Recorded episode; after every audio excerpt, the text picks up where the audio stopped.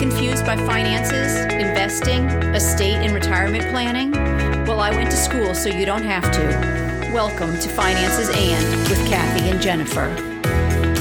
Welcome to Finances and the Cost of Raising Kids. I'm Jennifer and I'm here with Kathy. This week we're going to cover some additional things like housing, transportation, and other considerations when you're thinking about how much it will cost to raise a kid. How was your birthday week, Kathy? Actually, it was wonderful. I got to spend it with my daughter and her husband, which got me wondering what was the cost of raising her and her brother? In 2017, the Department of Agriculture actually gave an estimate that the cost of raising a child from birth to age 17 is actually $233,610. That's broken down to 29% of that will go to housing, about 18% for food, 15% transportation, 9% towards healthcare, 6% to clothing, and 7% is considered other cost. You know, the cost of having a second child does not actually double any of these costs we're talking about. So for example, the 233,000, having a second child is not going to cost you an additional 233,000 because you're going to live in the same house. And so they're going to be able to share clothing and toys and things like that. So it's not going to double the cost of having that child. Right. And single parents spend 7% less than two parent families due to a lower tax bracket, but that amount is a higher portion of the family's income.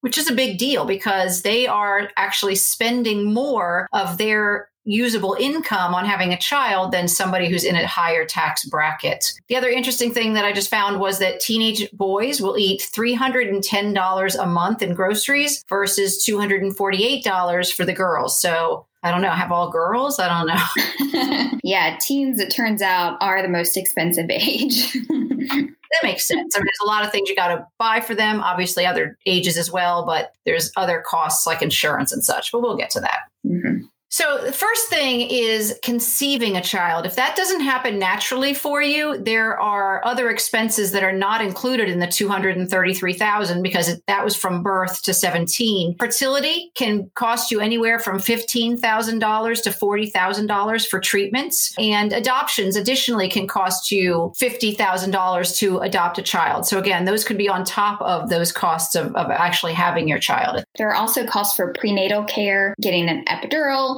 hospital stays. The cost of all that could add up to about $10,000. That's without the cost of a C section. C sections can actually triple those costs.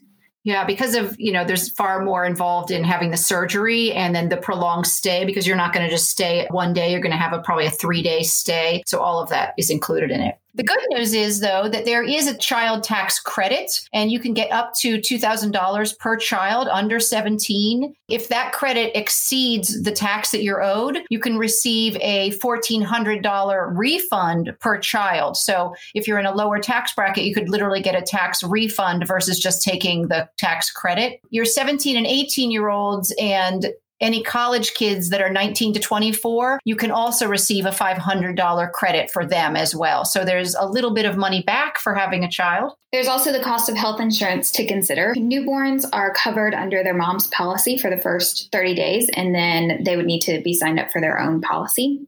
You would also need to take into consideration what you're going to be paying out of pocket for and deductibles that you're going to have to pay for doctor visits. Of course, that having a child is considered a major life event. And so you are able to change your healthcare policy with your company at any time. You don't have to wait until it's time to renew that policy. You also need to start thinking about that you could be taking some sort of family leave with this child. We talked earlier about short term disability. That's going to give you about 70% of your pay, but you can also take the, the, Family Medical Leave Act and you're going to get 12 weeks off, but that's without pay. So, again, in just in consideration of how you're going to be budgeting for this. Now, how much is all the baby stuff going to cost? Well, we have some estimations for you. Car seat will be about $100. Diapers run about 70 to 80 dollars a month for disposable diapers. I know some people like to use cloth diapers but often daycares won't let you use that. So you might still need to pay for some paper diapers as well. Formula is about $25 a can which works out to about $100 a month. A breast pump would run about 50 to $250 Although I did read recently, sometimes your insurance will cover that. So there there might be other ways for you to get that. And then, of course, there's the cost of clothing. There's lots of ways to try to save on that. You could try clothing swaps, working with getting together with other families that have older kids and they're, they want to kind of donate their clothes as the kids get older. Clearance sales, thrift stores, all that, all those are good options for finding affordable clothing for these kids that grow out of it immediately, it seems like, right? Dead kids.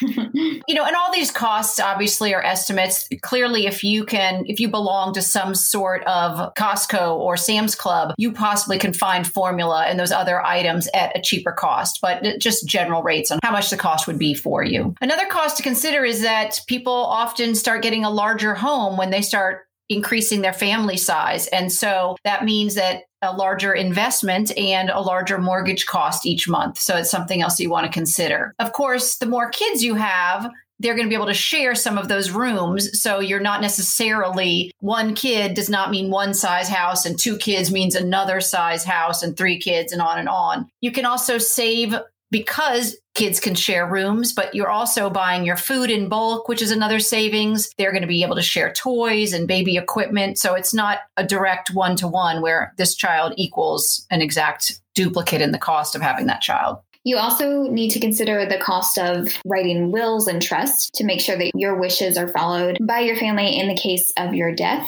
You'll also be paying for insurance, possibly long term disability, and life insurance as well. Childcare is a big deal. It depends on where you're living. The upper Northeast has the highest costs, and obviously, rural areas are going to have a, a smaller cost for these things. But childcare can cost you up to or greater than $1,000 a month. Babysitting can also be anywhere from 10 to $20 an hour. Something I never thought of, but now really can see the benefit of is getting a nanny because the cost savings of having a nanny, they're not necessarily charging you per child. So whether you have two or three kids, that cost is going to be absorbed by the family versus some sort of a daycare center where you are going to be paying per child for their care. So something to consider also. Maybe maybe you thought nannies were not something you could possibly afford, but it might be the case that it's actually cheaper depending on how many kids you have. That's a good point. That's something to consider. You also want to think about as kids start growing up, the costs that are going to come along with their education. So, just extracurricular costs of like class field trips, lunches, school photos, you know, at graduation, the cap and gown, prom, yearbooks, team sports. Participating in team sports can be up to $300 per child. Also, any sort of music lessons, depending on what it is, could be $100 a month again, as your child's getting older and old enough to drive, you need to be considering that transportation. You might end up getting a car for your child, or they have to get a car for themselves, but you're going to have to be able to get insurance for them. Driver's ed, you know, you might have to pay for that as well, which can be up to $500 depending on where you're taking these classes. The one benefit is that when your child is still with their learner's permit, they don't need their own insurance. They're actually covered under your insurance until they're actually a licensed driver. And that's when you'll have to make sure they have an insurance policy for themselves as well. I did not know that. So I was pretty jazzed when my son ended up getting his learner's permit. I assumed we had to have insurance for them, but you don't. All right. At least not in Virginia. Then there's, of course, the cost of college. On top of the cost that we've already covered of raising your child until the age of 17 or 18, you also want to consider the cost of college is around $77,000. And if that were to rise by just 5% by the time a child born now reaches college age, then that cost could be up to $185,000 for a four year public education. So, an in state college education right now is about $22,000 and a private college is about $50,000. Then that's yearly. So when she's talking about the $77,000, that's for the four years. But that's a huge difference at even a 5% interest rate going up to $185,000. Because of that, you might want to consider putting money aside for your child in a 529 plan or you could set up a Roth IRA for them, and that money can be used to help pay for their college education. Again, this is above and beyond the initial amount we were talking about, the cost of raising your child, but this is money being spent. So it's something that you want to consider.